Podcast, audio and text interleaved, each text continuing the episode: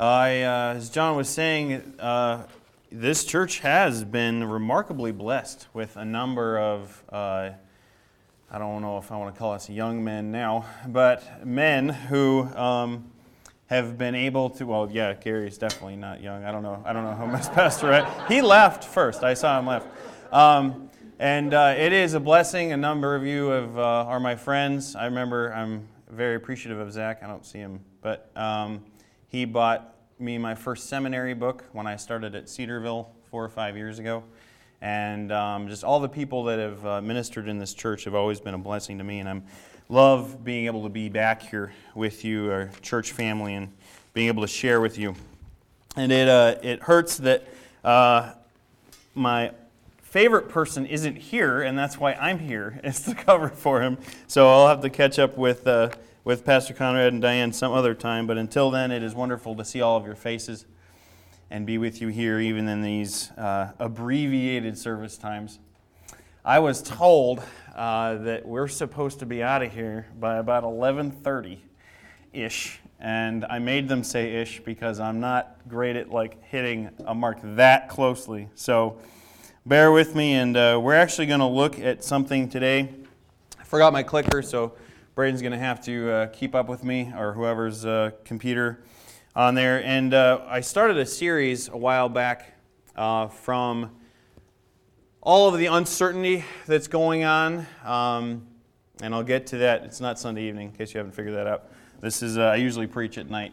Uh, this is my PowerPoint from then. But in tumultuous times, many people, they doubt what they've known before. Even, even the, the most solid Christians, the most faithful Christians, in uncertainty, we ask ourselves things uh, that we've answered before. Um, even the surest things. You know, this year, there's a lot of memes going on around about, you know, this year's been the worst. There's no way next year could possibly be worse. And even if that's true, God's gotten us through this year so far. But it's made us question what's our responsibility as citizens? What's our responsibility as, uh, as people who have dual citizenship in the world, part of heaven and part of the world. Is God doing anything? What am I supposed to be doing about what God is doing, if anything? Is my church doing anything uh, about this year? What am I supposed to be doing? Is my church doing the right thing? What am I supposed to be doing in my church? You can see there's a lot of different questions you can ask yourself, and I'm assuming you have in the last uh, nine months or so. And these are very, very natural questions, and, but they need to be answered. They need to be answered because there are answers and there's good ones. What is the church tasked with in this age? Ever since Christ ascended and left us, left us the scriptures, he left us the Holy Spirit after Pentecost. What is it tasked with? How are we sure what the answer to that is? There's biblical example, of course. Acts begins the beginning of the church age, and then we get to see all the letters that Paul wrote to all of his church plants saying, Do this, don't do this, do this, don't do this. But we can know for sure the early church was blown away by the gospel.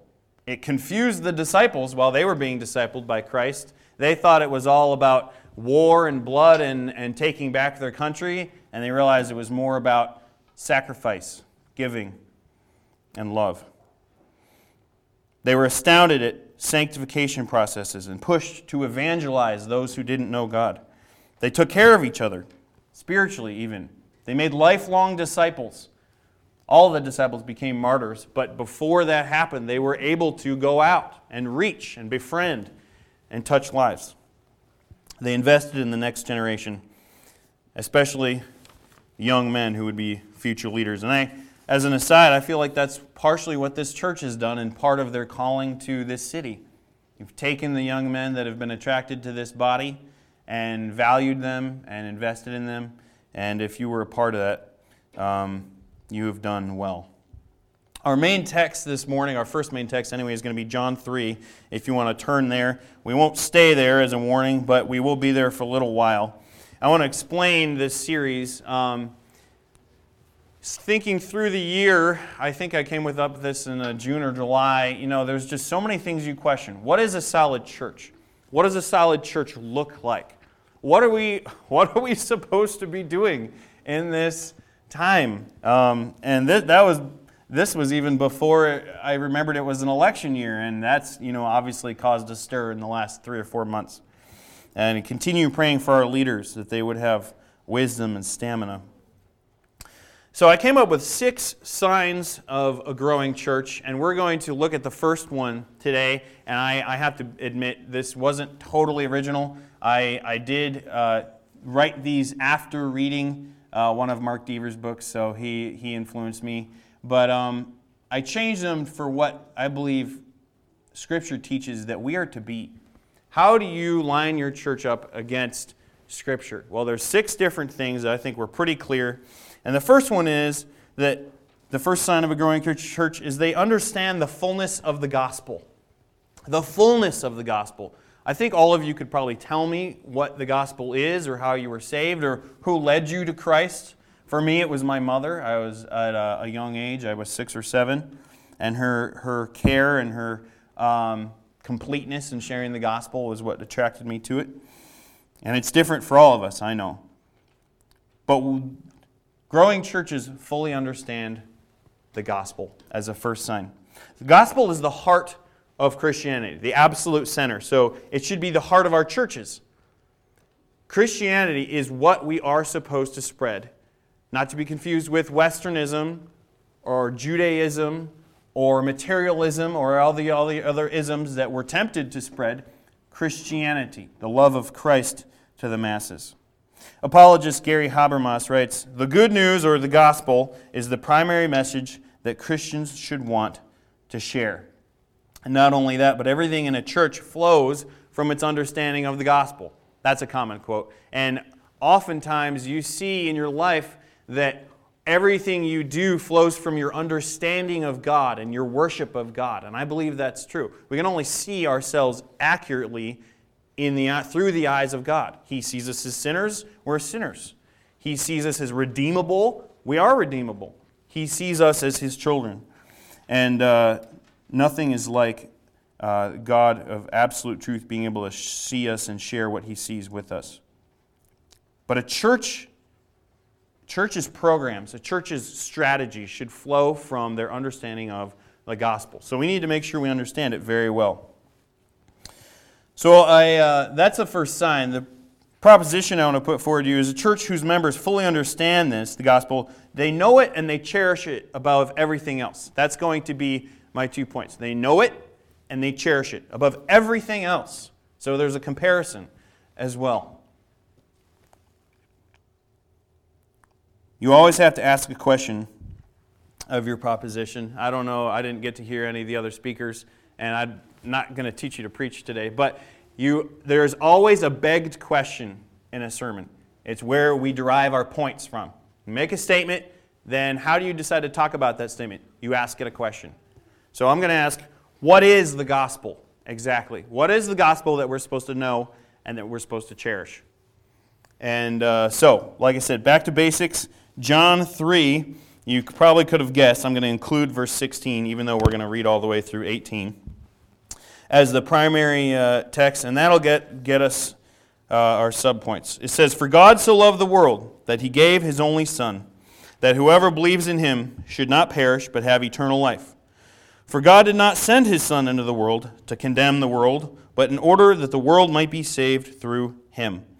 Whoever believes in him is not condemned but whoever does not believe is condemned already, because he has not believed in the name of the only Son of God.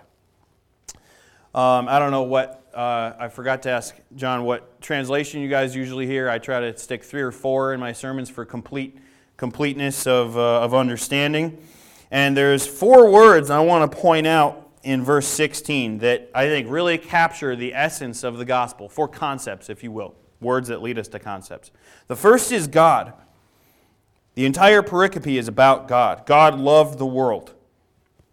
He would be the subject of this, this sentence paragraph. The world is the second one.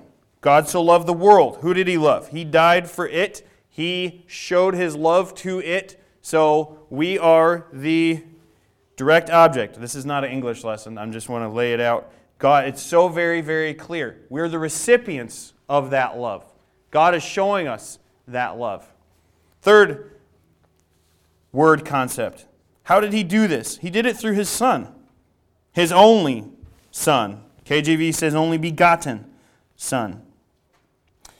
And then the way that it is to be done, the uh, action, if you will, is to believe. Whoever believes in him cannot perish, but have everlasting life. So let's look at those four things. First off, we're going to look at God, who is holy and sovereign. yeah, go back. he is holy and sovereign. And it is this is this is where our, our image of God, our, our understanding of God's character becomes vital. If you don't understand God as holy and sovereign and needing to stay holy, then you don't understand why uh, he had to kick Adam and Eve out of the garden. You don't understand why he had to send the flood to destroy evil. You don't understand why he had to call Abraham out of the idolatry there and send him west so that he could make him, of him a great nation. Why the nation? So they could look different than the other nations. And yes, they ultimately failed in that. But you have to understand, he the entire time he was trying to communicate his holiness and the necessity of keeping it. Once we lost ours, once Adam and Eve fell in the garden, God has been trying to uh, do nothing but make us holy again. That's the point of Christianity, of receiving Christ into our hearts, is to get us away from the life of sin so that we have a choice, so that we consistently choose Christ and godlike decisions. I chose Isaiah 29 in here. They, my, um, I believe at the time I preached this, my uh, coworker, Pastor Bob, and I were going through a devotional in Isaiah, and he pointed out this verse to me one day, one morning. He said, um, had, he was reading it overnight, and he says, They shall sanctify my name and sanctify the Holy One of Jacob, and shall fear the God of Israel. Now, sanctify, we, we know, means set apart. Not a part of the masses, but different, unique, holy. And he wants his name set apart, to set apart the Holy One of Jacob, the God of Jacob, who was holy, and to fear him. Not fear, and of course, the afraid kind of fear, even though God is capable of fearful acts, but in awe, to be so floored by the absolute holiness and sovereignty of God that we feel totally unworthy, in awe in His presence when we worship.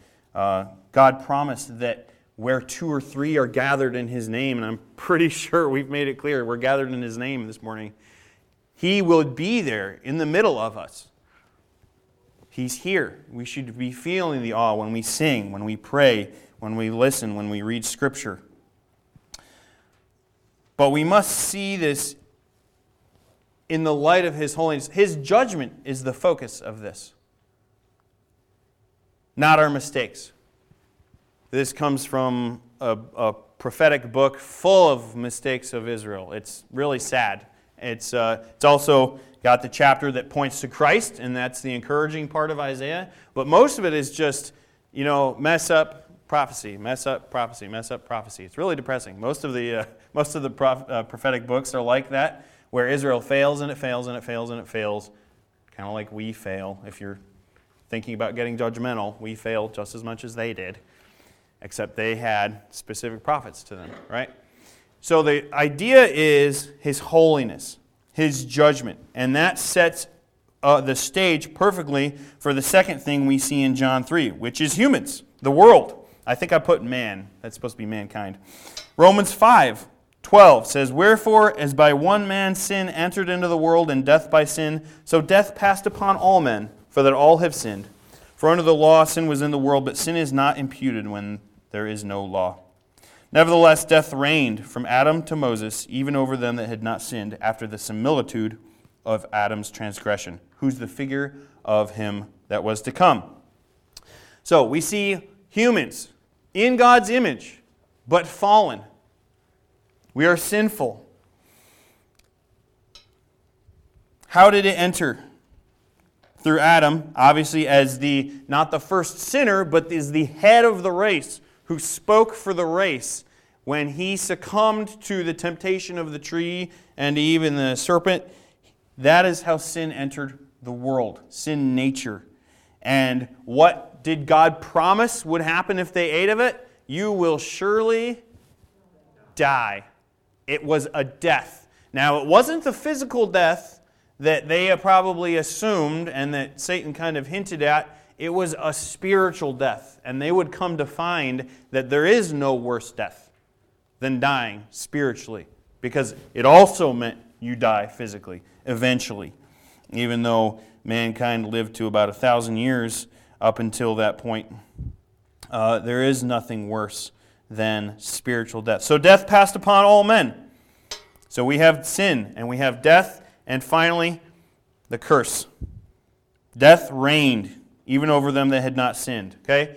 The second generation, guess what? They were born in sin. We were born in sin. Just like Cain and Abel and Seth, we are cursed. Not because we sin, but because we are descendants of Adam. Again, we could be tempted to be like, man, I hate that guy. I could have I could have stood up to her or stood up to the, the serpent if I were in his shoes. No, you couldn't have.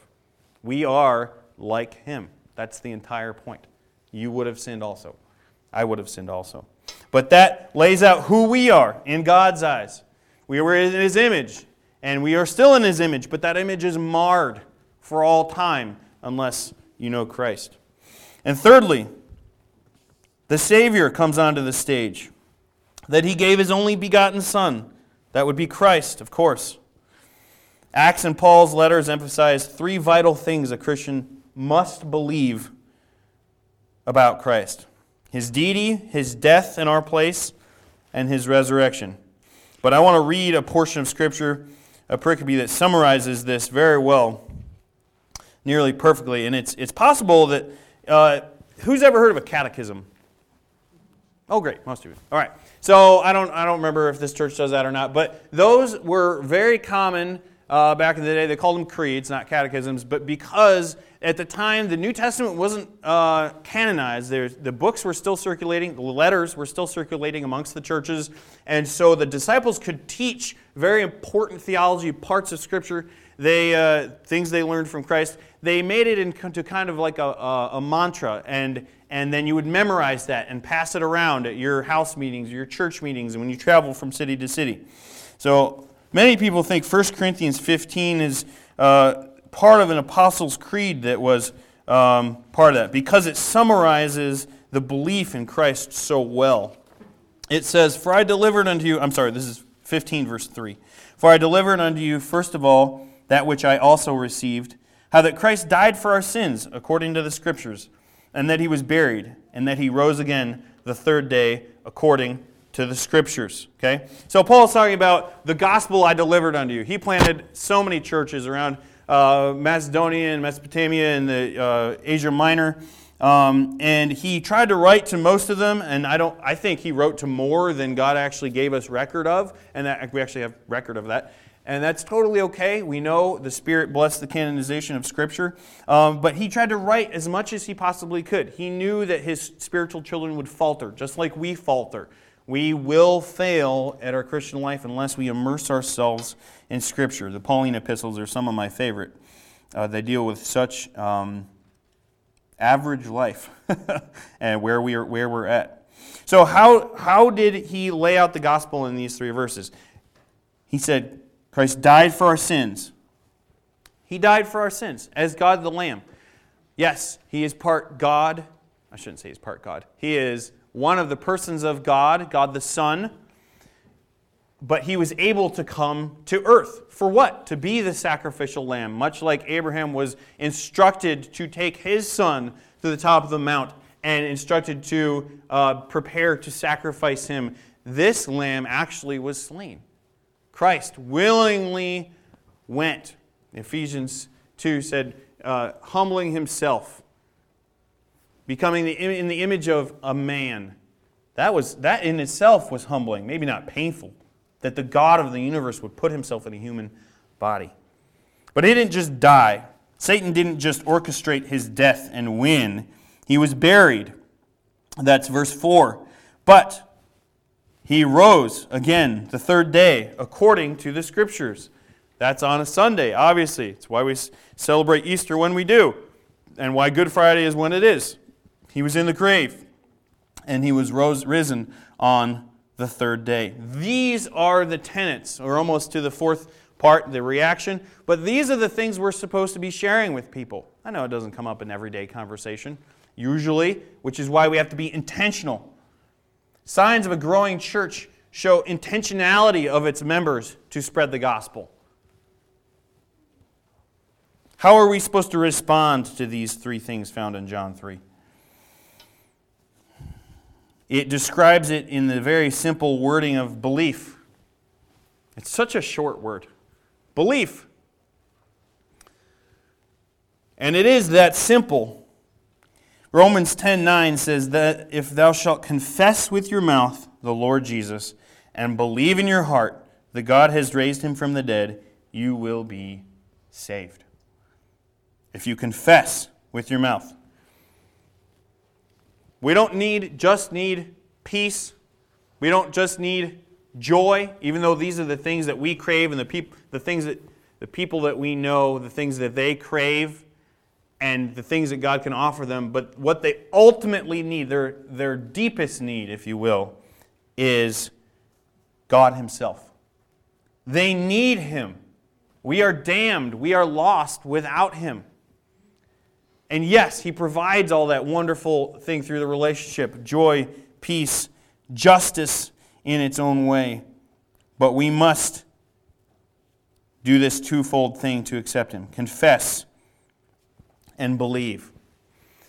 And a confession is. Uh, a lot of people have tried to explain confession, and a lot of a lot of uh, the explanations that we go with is just to agree, to say with your mouth, "Lord, I know I am a sinner in Your eyes." We can trust Him because God defines sin. He is the sinless one. I know I don't deserve your love or forgiveness, but you've claimed that if I call on you, you will respond. You will save me. And belief isn't just this, uh, um, you know, that, that unfortunately that term has been kind of mushed, mushed up in the last 50 years or so. That and love and a couple other uh, really key Christian terms have been softened by Westernism and Hollywood. Belief is not just in your mind or in your heart, it's visible on the outside. When you believe in Christ as your personal Savior, your life is changed. Your destiny, the destiny of your soul, is changed, and your actions change. Now, it's, it's a little harder to see in young people because they haven't gotten around to living a whole lot before they were saved. I was saved young. Those of my friends that uh, have shared their testimonies with me that were saved older, it's amazing to see the difference that God can make in a life when, when the person has so, uh, well, many problems to fix, honestly. And, and my gratitude towards God is that He's kept me from a lot of those issues because I was saved early. And it doesn't matter when our friends are saved, they need the gospel. Period. It is what we're here for.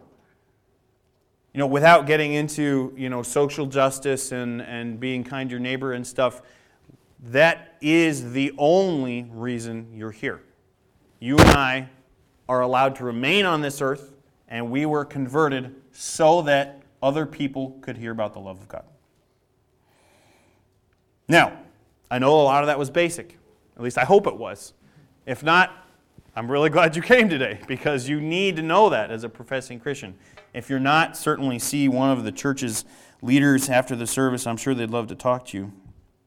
But now that we've been reminded about what knowing what the gospel looks like, I want to talk about what uh, cherishing the gospel looks like. And I think this is really where it's going to hit a lot of the professing believers because this is the one we struggle with. At least it's the one I struggle with.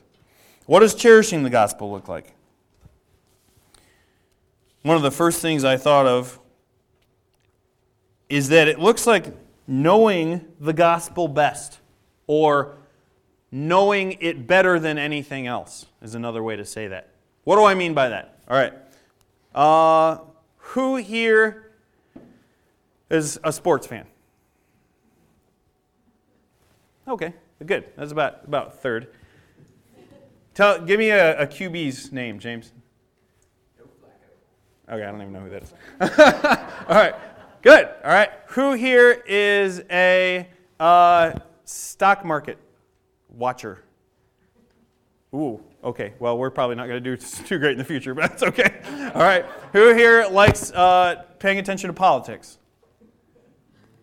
Name a politician, Andrew. Uh, Mike Turner. Okay.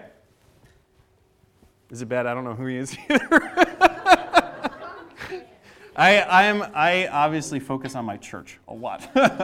All right. Now I could keep asking fields of interest, and I could keep asking names, and you guys would just keep giving them to me, and that's fine. We should you should be aware. Apparently, I'm supposed to be a little bit more aware of America, but my point is is that thing, that interest, whatever your hobby is, whatever you spend your extra time doing, what you care about the most?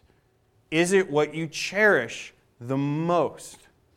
Instead of a relationship with God, the relationship with God that you probably already have, that's supposed to be so life transforming and supposed to be so uh, powerful and awe filling is that what you spend your time studying? Is that what you spend the most amount of time, not all of it, because I think that would drive you crazy probably, but most of your time cherishing? I, uh, I struggle with this one a little bit because I, I lost some family members earlier on in my life, and so it made me, I think it made me prioritize memories or maybe family life a little bit more than most people.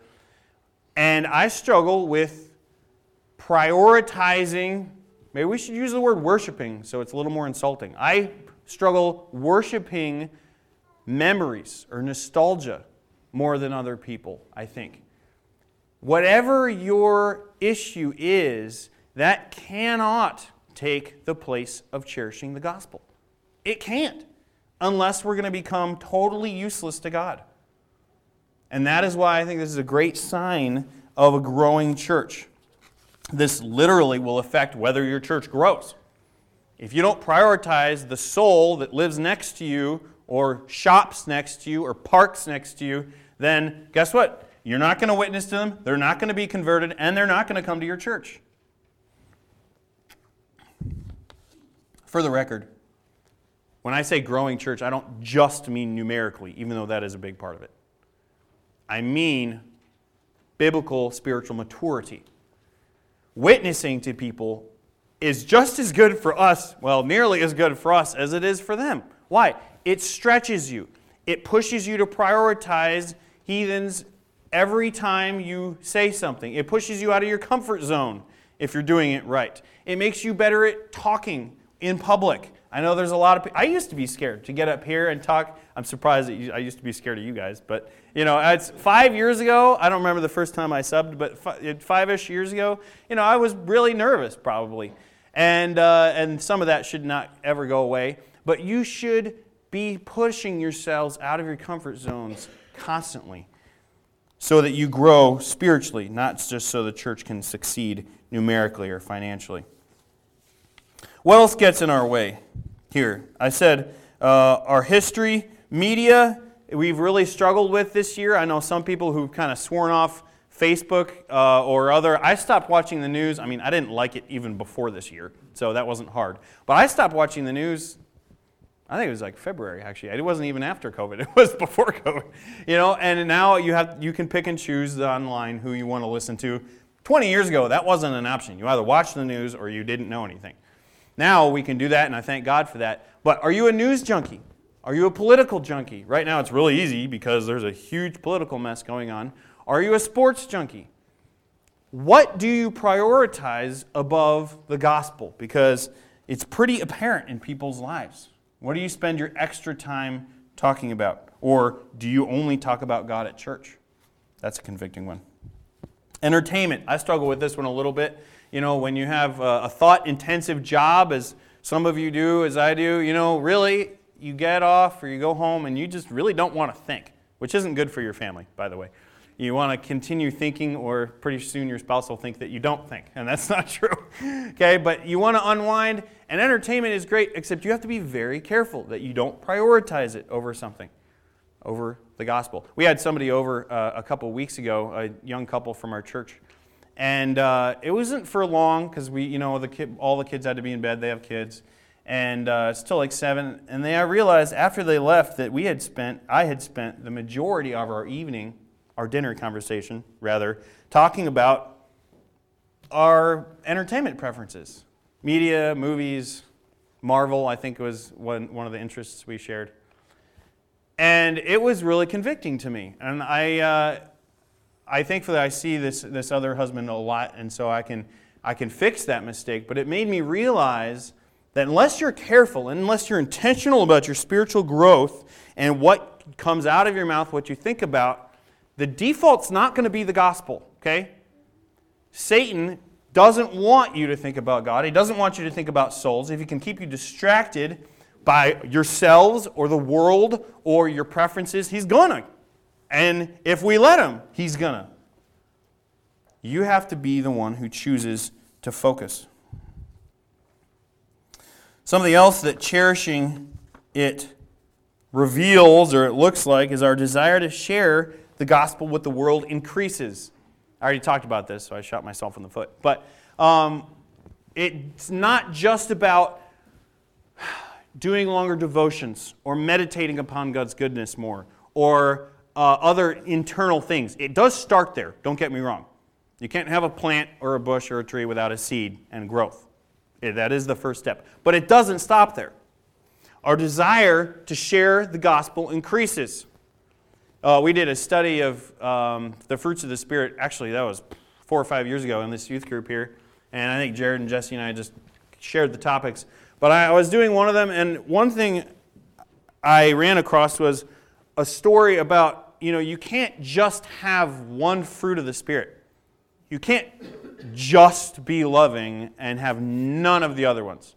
If somebody showed me somebody like that and I confirmed it, then I would, I would say they're a hypocrite. You have to be faking that love. It can't be genuine. Because God doesn't grow people all in one area and not at all in another. Granted, some of us might have strengths, spiritual gifts, things like that. But you must also be a little peaceful, a little just, a little patient, a little kind. He grows us as a whole. And as you do those devotions and show to yourself and God that you do prioritize the gospel above all else, it's going to come out. It's a natural outpouring of your priorities into your life. I was really convicted about this when I worked. Uh, I worked at a couple factories in college, and I did a terrible, terrible job of witnessing between my sophomore and junior year. I was really convicted about it. So, 2010, I went home, got stuck in another factory, and uh, I was put beside this, this uh, mentally ill man named Chuck for two, uh, two out of the three months, I think. And it, it took me a while to understand him. Uh, I got the, his life story and stuff, but I w- God eventually allowed enough quiet in the factory for me to share my story in the gospel with him. And I have not seen him since.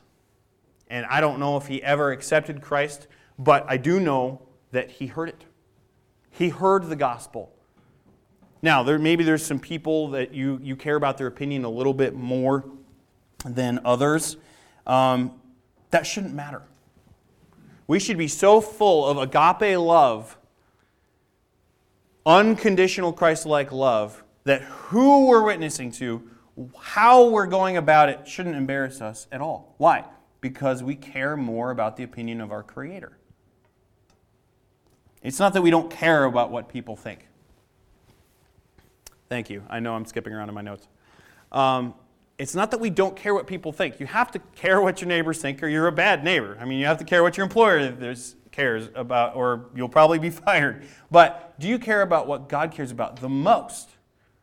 Do you allow the fear of humans' opinions to affect your priorities in your spiritual life.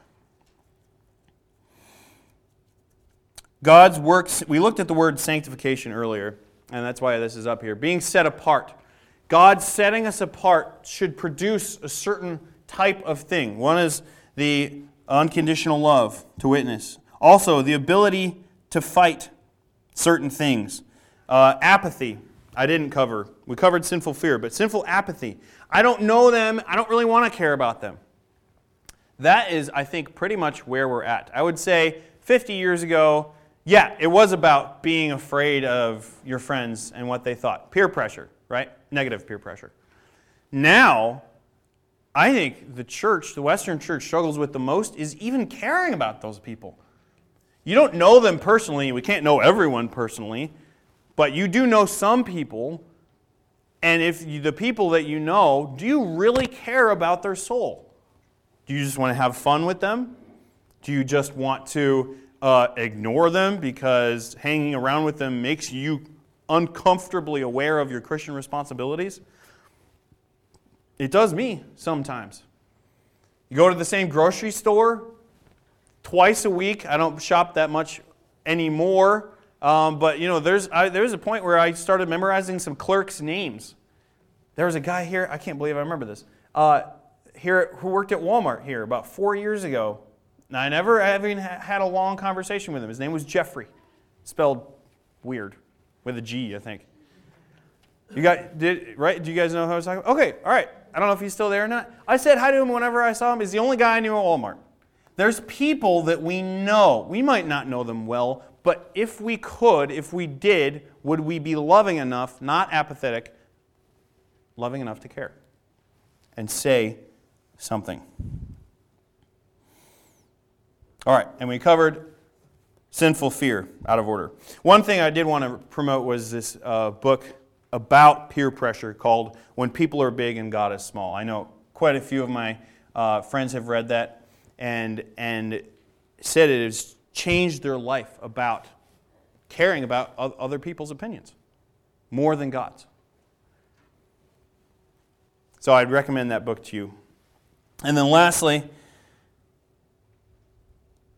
God doesn't just sanctify us in our lives, but the Spirit motivates us to act. I mentioned that Pentecost gave us the third person of the Trinity to empower us to choose, be able to choose God over sin when we want to. What kind of actions does He motivate us to do? Pray. Praying for those lost that you know in your life is one of the biggest uh, burden starters, I would say, in the world. You start talking about them to our God, to your Creator, you start caring about them more.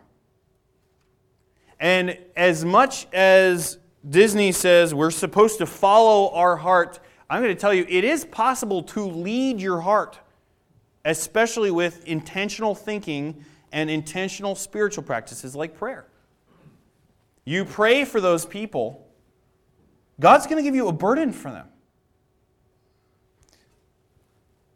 What else can we do that involves the Spirit? I don't know what I put on here. Can you guys put on the next one? Okay, I didn't think so. Gospel conversations. This is the, the, the heart and soul of witnessing, really, is as much as you might try to be a good neighbor, you try to be loving, you try to be servant, uh, a servant like person to everyone, eventually it does come down to brass tacks. The gospel does have to come out of your mouth or be communicated somehow. Some people witness via email, some people can only get to the people they're burdened for on the phone. That's fine. But at some point, it's got to come out of you to sh- overflow from that spiritual maturity and that prayer into a conversation. Sometimes people make it really, really intentional, and that is a good strategy to sit down and say, all right, we're gonna, we've been dancing around this topic for years or months or days or whatever, however long you've known them, and we're going to talk about this. And you could, you could preface it with, I don't, I don't really care what you think about me, although I, am not sure that would be best. Um, but some people, you know, some people really, really appreciate candor. That honesty and, you know, that kind of rude abrasiveness is really common now, even amongst friends. We call it sarcasm. You know, but if you're, friendly with someone, preface it with that.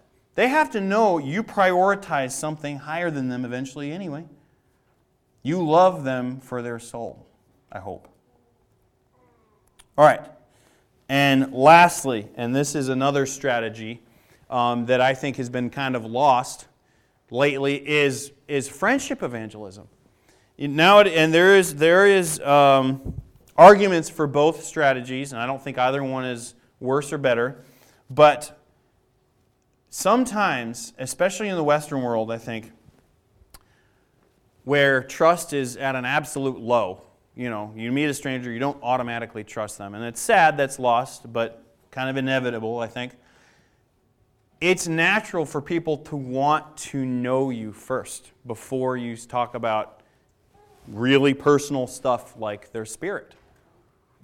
For some people, religion is like the most personal thing you can discuss.